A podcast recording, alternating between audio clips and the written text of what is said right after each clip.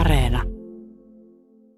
Hyvät Sivistysradion ystävät ja muutkin kuuntelijat, tämä on siis Pyhiä juutalaisia kirjoituksia -ohjelmasarja, sen 50. jakso. Tänään jatkamme jo joitakin jaksoja sitten alkanutta pääsiäiskertomusta ja kuten tapoihin kuuluu, ensin on pieni johdantokeskustelu, sen jälkeen kuuntelu ja sen jälkeen hieman analyyttisempi jälkikeskustelu. Ja keskustelijoina ovat, kuten useimmat teistä jo tietävät, vakioasiantuntijamme Tapani Harviainen, Simon Liefson ja Riikka Tuori. Heipä hei. Hei. Niin, jatkamme pääsiäiskertomusta, joka on kuitenkin tavallaan niin fragmentaarinen ominaislaadultaan, että tästä on hieman hankala mieltää kertomukseksi, mutta siihen on ilmeisesti koottu kaikki pääsiäiseen liittyvät olennaiset tekstikatkelmat vai kuinka? Miten haluaisitte nyt kuulijoita ennen kuuntelua johdatella aiheeseen? Niin, no tässä nyt ollaan jo vähän käyty läpi sitä Haggadah-kirjasta, mitä luetaan silloin pääsiäisiltana, kun pääsiäinen alkaa, Pessah alkaa. Ja tosissaan se on rakennettu niin kuin rabbien toimesta sellaiseksi kokonaisuudeksi, jossa se oppimisympäristö on mahdollisimman herkullinen. Ja tässä keskustellaan ja ollaan keskusteltu tähän asti niin tästä, mistä me ollaan lähtöisin juutalainen kansa, miten me jouduttiin Egyptiin ja sitten sieltä lähdöstä. Ja nyt vihdoin ja viimein sitten ollaan siinä tilanteessa, että juomme toisen lasin ja viinilasin. Me juodaan 4 viinilasia ja sitten ruvetaan itse asiassa syömään. Eli tavallaan se odottelu, sen syömisen odottelu on ollut pitkä sen tarinankerronnan aikana ja nyt ollaan siinä vaiheessa, että pestään kohta kädet ja aloitetaan itse syöminen ja herkuttelu. Joo, ja vaikka ihan vielä loppuun päästäkään tälläkään kertaa, niin mainitaan kuitenkin jo jälkiruoka eli afikoman, josta voidaan varmaan puhua sitten kohta. Ja myöskin pitkä ruokarukous ruoan jälkeen, niin kuin juutalaiseen tapaan kuuluu. Niin, itse asiassa tämä kertomuksen punainen lanka tai sen ydin tai selkäranka on itse asiassa tämä ruokailu. Ruokailun dramaturgia, valmistautuminen, sitten ruokalait ja viimein sitten jälkiruot ja muut. Ja siinä mielessä sen yhtenäisyys rakentuu tämän toiminnallisuuden kautta, ei niinkään tämän tekstin katkelmien kautta. Ja tässä Haggadassahan ei kovinkaan kerrota, mitä syödään, mutta me voidaan varmaan keskustella siitä, mitä tavallisesti syödään. Mutta ehkä kuuntelemme nämä tekstit ensin. Kiitetty olet sinä, Herra, meidän Jumalamme, maailman kuningas, viiniköynnöksen hedelmän luoja. Juodaan toinen lasillinen vasemmalle kallistuneena. Rohtsa, pestään kädet ja lausutaan siunaus. Kiitetty olet sinä, Herra, meidän Jumalamme, maailman kuningas, joka pyhitti meidät käskyillään ja käski meidän pestä kädet. Motsi, kohotetaan matsoja ja lausutaan siunaus. Katso, minä olen valmis ja valmistautunut täyttämään matsan syömistä koskevan mitsvakäskyn, pyhän ykseyden, olkoon hän kiitetty ja hänen läsnäolonsa kunniaksi. Hänen avullaan, joka on kätketty ja salassa, koko Israelin nimessä. Kiitetty olet sinä, Herra, meidän Jumalamme, maailman kuningas, joka tuo maasta esiin leivän. Matsa. Murretaan ylin matsa. Osa, joka jäi jäljelle toisesta matsasta, lausutaan siunaus ja syödään oliivin verran kallistuneena istuen. Kiitetty olet sinä, Herra, meidän Jumalamme, maailman kuningas, joka pyhitti meidät käskyillään ja käski meidän syödä matsaa. Maror. Otetaan oliivin verran maroryrttejä, kastetaan ne haroset kastikkeeseen, lausutaan siunaus ja syödään suorana istuen. Kiitetty olet sinä, Herra, meidän Jumalamme, maailman kuningas, joka pyhitti meidät käskyillään ja käski meidän syödä katkeria maroryrttejä. Koreh. Otetaan oliivin verran alinta matsaa, pannaan väliin oliivin verran maroryrttejä ja sanotaan.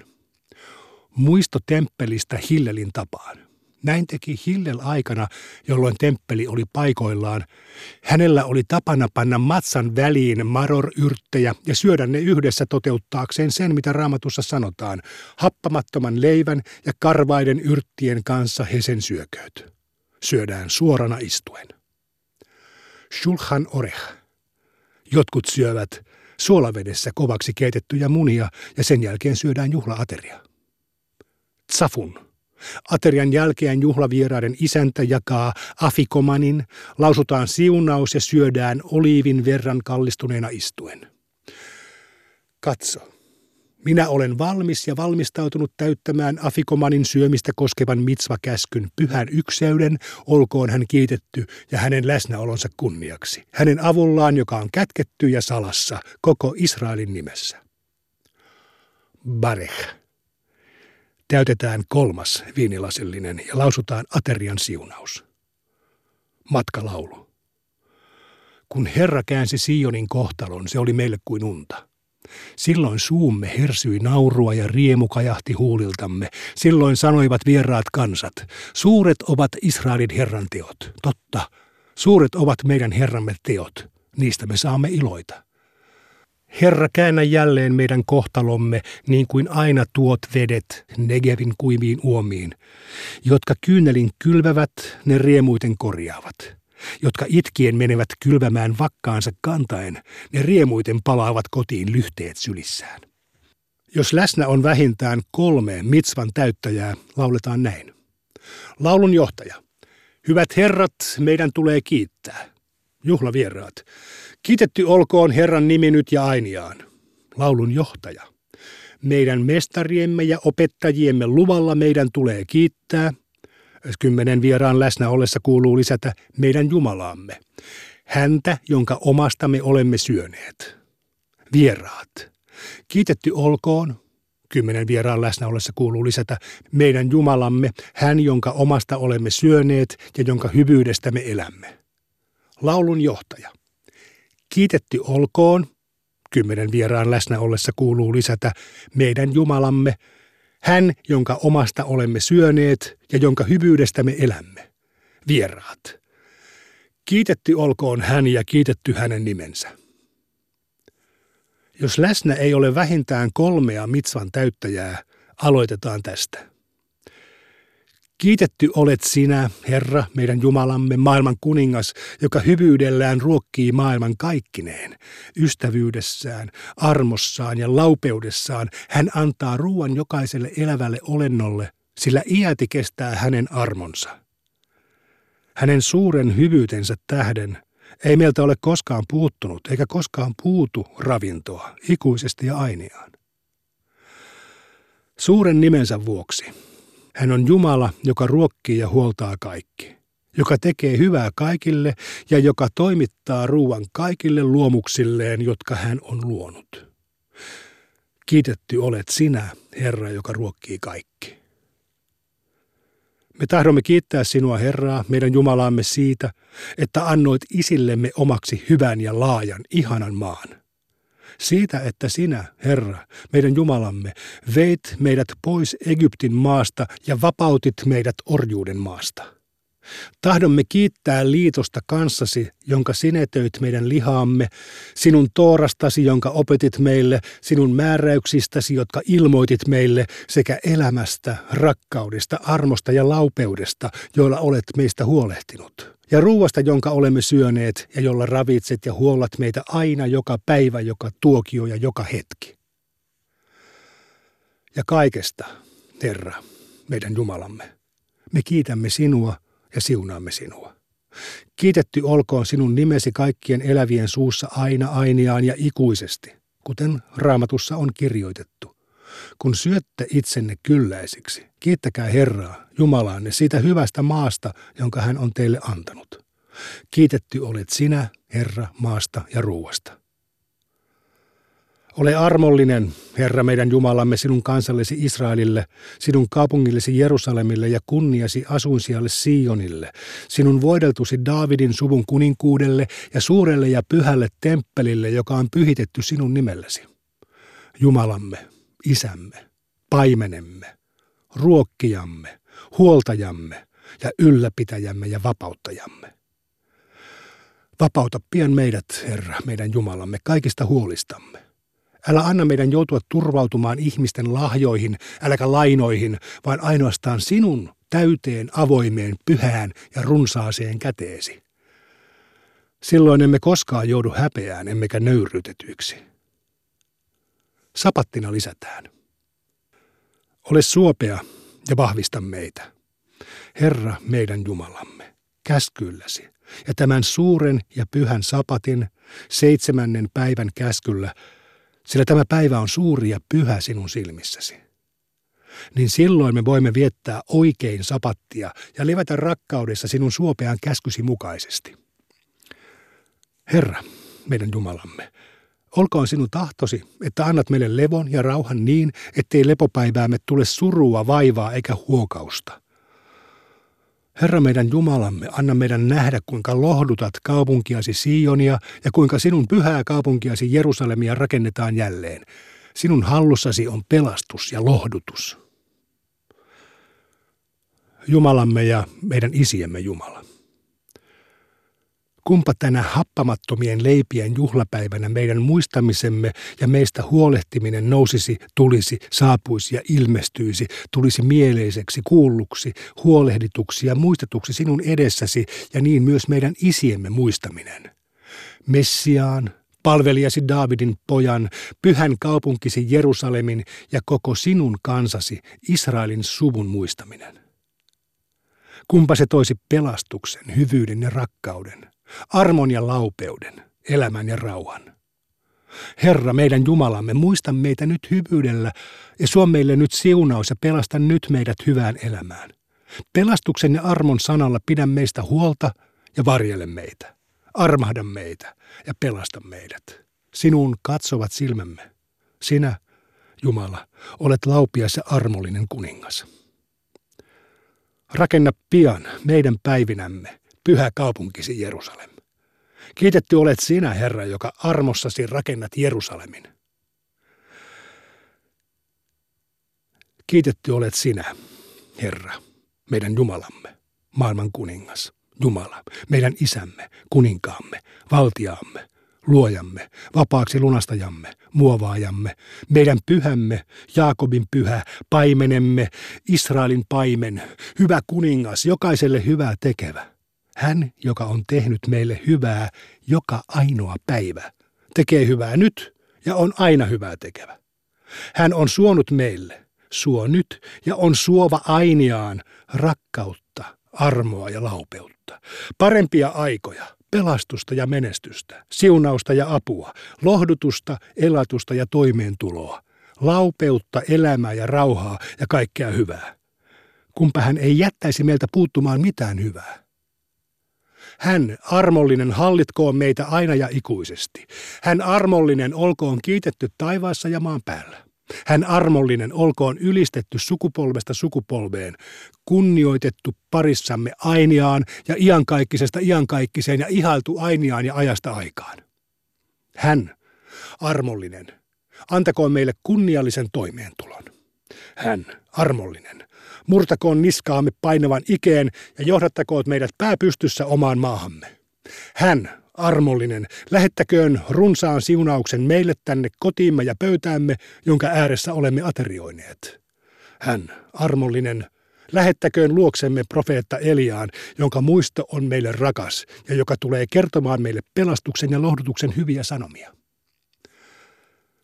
Lapsi sanoo, hän, armollinen, siunatkoon isääni ja opettajaani, tämän talon isäntää ja äitiäni ja opettajaani, tämän talon emäntää. Ja heidän kotiaan, sukuaan ja kaikkea, mitä heillä on. Aviomies sanoo, hän, armollinen, siunatkoon minua, vaimoani, lapsiani ja kaikkea, mitä minulla on. Aviovaimo sanoo, hän, armollinen, siunatkoon minua, miestäni, lapsiani ja kaikkea, mitä minulla on.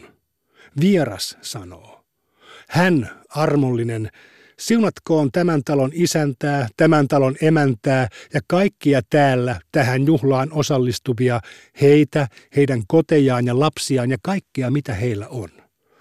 Siunatkoon hän meitä ja kaikkea mitä meillä on, samoin kuin saivat siunauksen isämme Abraham, Isak ja Jaakob, kaikella, kaikesta ja jokainen ja niin siunatkoon hän yhdessä kaikkia meitä. Ja me sanokaamme, aamen. Kerrottakoon korkeuksissa heidän ja meidän hyvistä toimista niin, että se vahvistaa meille rauhan ja menestyksen.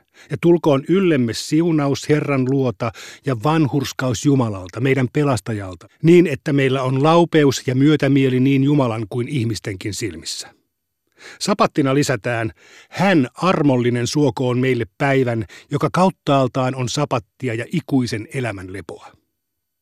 Hän armollinen suokoon meille päivän, joka kauttaaltaan on hyvä, suuren päivän, jolloin vanhurskaat istuvat seppeleet päässä nauttien Jumalan läsnäolon loisteesta. Ja tulkoon meidän osaksemme olla heidän joukossaan. Hän, armollinen, tehköön meidät arvollisiksi Messiaan päiviä ja tulevan maailman elämää varten. Hän on kuninkaansa pelastuksen torni ja voideltunsa Daavidin ja hänen sukunsa uskollinen ystävä ainiaan. Hän, joka tekee rauhan korkeuksissaan, tehköön rauhan meille ja koko Israelille, ja sanokaa aamen. Pelätkää Herraa te hänen pyhänsä. Mikään ei puutu niiltä, jotka häntä pelkäävät. Nuoret leijonatkin uupuvat ja näkevät nälkää, mutta sillä, joka turvaa Herraan, on kaikkea kyllin. Kiittäkää Herraa, hän on hyvä, iäti kestää hänen armonsa. Sinä avaat kätesi ja hyvyydessäsi ravitset kaiken, mikä elää. Siunattu on se mies, joka luottaa Herraan ja panee turvansa häneen. Olen elänyt pitkän elämän, nuoruudesta vanhuuteen saakka. Koskaan en ole nähnyt vanhurskasta hylättynä, enkä hänen lapsiaan kerjäämässä leipää. Herra antaa voiman kansalleen, rauhalla hän kansansa siunaa. Katso, minä olen valmis ja valmistautunut täyttämään 4 viinimaljasta 3 maljaa koskevan mitsvakäskyn, pyhän ykseyden, olkoon hän kiitetty ja hänen läsnäolonsa kunniaksi, hänen avullaan, joka on kätketty ja salassa koko Israelin nimessä. Kiitetty olet sinä, Herra, meidän Jumalamme, maailman kuningas, viiniköynnöksen hedelmän luoja. Juodaan 3 lasillinen vasemmalle kallistuneena. Täytetään 4 viinilasillinen ja profeetta Elian malja, avataan ovi ja sanotaan. Vuodata vihasi niiden kansojen ylitse, jotka eivät sinua tunne, ja niiden valtakuntien ylitse, jotka eivät sinun nimeäsi avukseen huuda. Sillä he ovat nielleet Jaakobin ja tehneet hänen asuinsiansa autioksi. Vuodata heidän päälleen kiivautesi malja. Sinun vihasi hehku kohdatkoon heidät. Aja heitä takaa vihassasi, Herra. Hävitä heidät taivaasi alta. Näin kuulimme tämänkertaisen jakson pääsiäiskertomuksesta. Täällä Haggadan alkupuolellahan viisas poika jo oppi sen, että pääsiäisaterialla ei tarjota jälkiruokaa. Se mainittiin täällä tekstissä aika yllättävällä tavalla. Joo, ja tämä piti myös vielä mainita, että tämähän on lapsille tosi jännä tämä afikoman. Eli kun tämä piilotetaan tämä jossain vaiheessa tämä viimeinen pala matsaa ja lapset yrittää löytää sitä, niin he sitten yrittää lunastaa sitä, kun he löytää sen, he lunastaa sen lahjoilla. Eli tähän liittyy vähän tämmöinen lahja-aspekti myös tähän. Niin, siis, niin kuin tässä aikaisemmin on jo mainittu, niin tämähän on niin kuin lasten ilta oikeastaan, että tämä, mikä onkaan tärkeämpää kuin se, että me koetetaan opettaa tuleville sukupolville meidän perinnettä, ja tämä on hyvä oiva tapa juuri leikittelyllä ja sitten tarinoiden erilaisella kerronnalla ja kaikki nämä, että me esimerkiksi dipataan suolaveteen jotain persiljaa 2 kertaa tai että me pestään kädet jo ennen tätä uittoa. Minkä takia me pestään kädet ennen kuin me laitetaan suolaveteen persiljaa esimerkiksi? Sehän on hyvin outo asia ja se on nimenomaan sitä varten, että me herätetään lasten kiinnostus, että he kysyisivät meiltä, minkä takia me tehdään näin, koska yleensähän me pestään kädet ennen leipää.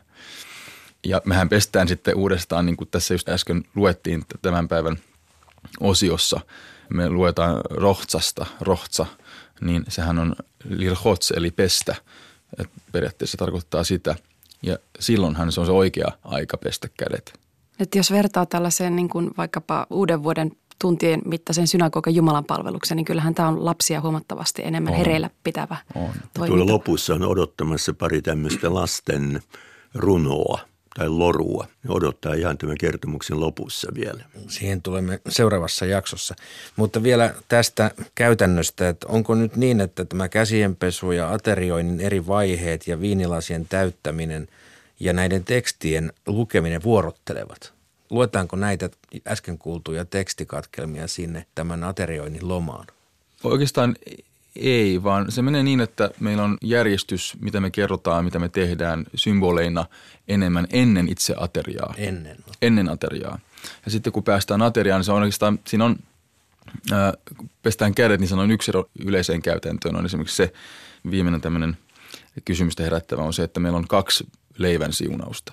Ensinnäkin meillä on motsi, eli se normaali käsienpesun jälkeen tuleva leivän siunaus. Heti sen jälkeen meillä on matsan siunaus, jossa me siunataan samalla se itse meidän edessä oleva matsaleipä. Ja sitten vielä pari asiaa, eli maror syödään ja sitten toi koreh, joka on tämä Hillelin sandwich, eli tämmöinen Hillelin sandwich, joka hänellä oli tapana tehdä temppelissä, perustuen siihen lauseeseen, mikä lukee tuolla toisessa Mooseksen kirjassa, että happamattoman leivän ja karvaiden yrttien kanssa he sen syökööt. Tämä on niinku ehkä se viimeinen symboliikka ennen sitten, kun on sulhan oreh, joka on siis katettu pöytä. Sitten ihmiset juo, ja siinä välissä voi juoda viiniä niin paljon kuin haluaa. Eli siis lain mukaan sun pitää juoda 4 lasia tiettyinä aikoina. Ja sulla tulee jokaista viinilasia ennen. Sen lisäksi, että sulla on se viinin rukous, Boré Priha Gafen, niin sulla on sitä ennen tämmöinen kavanaa-kohta. Eli kavanaa tarkoittaa tämmöinen intention, eli siis keskittyminen, suuntautuminen. Niin, suuntautuminen. Sä koetat saada itsesi tietynlaiseen fiilikseen ennen kuin sä teet sen mitzvan, sen käskyn juodessasi sen viinilasin. Tällähän sanottiin tuon Shulchan Orechin kohdalla. Jotkut syövät suolavedessä komaksi keitettyjä munia ja sen jälkeen syödään juhlaateria. Seuraavaksi sanotaan tsafun, aterian jälkeen juhlavieraiden isänti ja niin poispäin.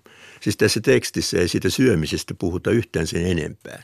Ja nyt olisi mukava kuulla juuri, mitä on tapana syödä silloin pääsiäisaterialla, varsinaisena ruokana. On erilaisia tietenkin tapoja niin kuin näillä sefardi-juutalaisilla ja sitten ashkenazi-juutalaisilla siitä, mitä heillä on tapana kulloinkin syödä. Mutta sanotaan näin, että jos mä nyt sanoisin vaikka, että mitä me ashkenazit syödään hyvin usein, niin meillä on jonkinlainen keitto, jonka sisällä on sitten tämmöisiä matsapalloja, eli matsajauhoista tehdyt pallukat, jotka sitten lilluu siellä keitossa. Ja sitten meillä on tietenkin salaatteja, meillä on hyvin usein punajuurta, tämmöisiä, mitä nyt ashkenazi maissa, tämmöisiä vihanneksia, mitä oli helposti saatavilla, perunaa, punajuurta, retiisiä, tällaisia asioita. Sitten meillä on tietenkin liharuokaa myöskin, eli ihan kanaa hyvin usein, ihan myöskin punaista lihaa taivasrajana. Jälkiruoksi voi sitten olla, mitähän meillä se olisi jälkiruokana. Oikeastaan jälkiruokana voi olla niin kuin mitä tahansa, joka on tehty matsajauhosta. Tuota piti vielä kysymäni, että kun täällä on ohjeita viinilasillisen nauttimisesta vasemmalle kallistuneena tai sitten jotakin syödään suorana istuen. Kyllä. Tämä suorana istuminen ja kallistuminen, mihin tämä viittaa? Mikä tämä merkityshistoria? No tässä tarkasti lukee, niin näkee sen, että tässä jos kallistutaan, niin me syödään jotakin sellaista, mikä on periaatteessa joko neutraalia tai sitten makeita tai normaalia ruokaa. Mutta heti kun me syödään jotakin, mikä on katkeraa, mikä kuvastaa jollakin tavalla sitä kärsimystä, niin kuin maror esimerkiksi ja koreh, niin silloin me ollaan suorana, koska me ei olla oikeutettuja siinä tilanteessa niin kuin vapaiksi ilmaisemaan itseämme. Eli se on niin kuin jonkinlainen muistutus siitä, että tämän marorin, tämän kitkerän yrtin syöminen, niin sehän on täys vastakohta sille vapauden tilalle, missä mun pitäisi olla. Jolloin sä kuvastat sitä olemalla suorana siinä tilanteessa. Mutta muulloin sitten, kun sä syöt kaikki muut, matseja ja juot viinit ja muut, niin kaikki on kallistuneena, koska se on vapauden symboli. Joo, eli siis roomalaisaikaan roomalaisilla oli tapana syödä silleen kallistuneessa asennossa, niin siitä tulee tämä ajatus, että se on vapauden symboli. Ja kyllähän tässä tekstissäkin näkyy, joka nyt just luettiin, että täällä oli muun muassa tällainen, että ollaan vapaita esimerkiksi rahallisista tällaisista raskaista lainoista tai muista. Että pääsiäinen on selvästi juutalaisuudessa vapauden ja vapautuksen juhla. Tämä ateria seuraa sitten pitkä ruokarukous, joka oikeastaan kattoi koko tämän jakson loppupään, jos monipuolisesti just kiitetään ja rukoillaan sekä nykyisyyden että tulevaisuuden puolesta. Ja sen jälkeen jatketaan ylistysrukouksella. Täältä ihan lopusta on unohdettu vielä Elian malja. Et nyt kun tämä neljäs malja täytetään, viimeinen tämmöinen rituaalinen malja, niin silloin kaadetaan myöskin ylimääräinen lasillinen viiniä ja avataan ovi. Silloin odotetaan, että profeetta Elia tulisi osallistumaan meidän pääsiäisaterialle ja toisi näitä hyviä sanomia, joita tässä välillä jo muistettiin rukoilla.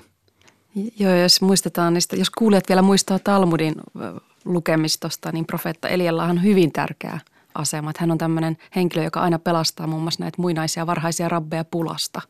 Tästä viinin varsin runsaasta anniskelusta en malta olla palaamatta vielä tähän asiaan, josta kuitenkin mainitsitte, että tämä on lasten juhla hyvin voimakkaasti. Toisaalta aikuiset tulevat selvästi huppeliin. Ja miten, ettekö te näe tässä mitään ristiriitaa? No sanotaan näin, että siinä tietenkin pitää vartioida, että asiat menee niin kuin pitää. Että vastuu on tietenkin aikuisilla, että ilta menee sillä tavalla hienosti, että lapset eivät koske alkoholiin. Lapsilla myöskin ja muutenkin ihmisillä, jotka humaltuvat helposti, heillä on mahdollista juoda viinirypäle mehua kylläkin, mutta se ei ole niin kuin se kaikista meshubah, eli ylistetyin tapa tehdä tämä asia. Ja jos se pitää olla piripintaa, mutta mä jostain luin, että desi riittäisi tai vähän yli desi riittäisi. Suun täyden määrä. Eli 4 desiä riittäisi. 4 desiä periaatteessa riittäisi, joo. Joo, kyllä. Ei paha, että sopii lastenjuhliin. Niin. Vanhemmat voivat sen verran anniskella, vaikka lapset ovat läsnä. Niin. Että se syödään kuitenkin loppupeleissä tosi paljon, että en ole kyllä sellaista pääsiäis niin kuin ateriaa vielä kokenut, jossa niin kuin aikuiset olisivat jollakin tavalla niin kuin ylenpalttisen huonossa kunnossa. Sehän on iloinen asia, että nämäkin siis lasten juhla ja sitten tämä aikuisten ilonpito mahtuvat samoihin tilaisuuksiin, samoihin käytäntöihin. Kyllä. Vielä yksi asia. Täällä tekstin alkupuolella useamman kerran käytetään mittayksikkönä olivia. Olivin verran sitä ja tätä. Mistä tämä on saanut alkunsa? Se on tunnettu tämmöinen rabbiininen Talmudissa myöskin mainittu erilaisten aineiden minimimäärä. Kun pitää joku tehtävä suorittaa, niin silloin minimimäärä on yhtä paljon kuin olivin verran. Onko se vain mittayksikkö vai onko siinä jokin symboliikka mukana? Se on mittayksikkö, mutta se on ehkä lähemmin, se olivi, se on todennäköisesti syyrialainen oliivi, joka on paljon kookkaampi, mitä niin kuin meidän normaalissa kaupoissa niin kuin saatavat oliivit. Että kysymyksessä se ei ole semmoinen pieni oliivi, vaan se on aika isokokoinen oliivi, joka sitten, se on mielenkiintoista, miten se määrittelee sen kezaitin. Kezait on sen hebreankielinen nimi, niin miten se määrittelee, koska sä otat niin kuin matsen, joka on kuitenkin aika iso semmoinen levy, niin sehän näyttää paljon isommalta kuin joku oliivi. Mutta kun sä otat sen matsen ja sä hajotat sen periaatteessa, niin sitten se puserat sen yhteen näin, niin silloin sä tavallaan saisit varmasti jonkinlaisen niin kuin syyrilaisen olivin verran sitä. Että se riippuu, miten sä määrittelet sen. Mutta yleensä se on niin kuin, kezait on yli puolet tämmöisen matsalevyn koosta. Yleensä 3/4 matsalevystä periaatteessa. Mutta tällä olivilla ei ole siis niin kuin teologista sisältöä tässä yhteydessä? No se oli semmoinen tavallaan mittayksikkö.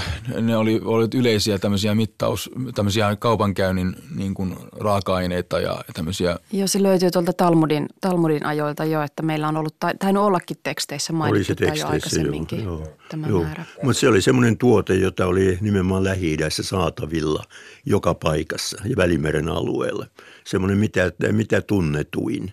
Ehkä voisi suomeksi kääntää marjan kokoinen, vähintään marjan kokoinen. jolloin kaikki ymmärtäisi, mikä on se minimimäärä. Siis sehän ei ole suositus, että on syöttävä juuri syyrialaisen olivin verran, vaan vähintäänkin sen verran. Aivan. Tähän päätämme tämänkertaisen jaksomme. Kiitoksia kuuntelijoille ja tervetuloa jälleen ensi kerralla seuraamaan.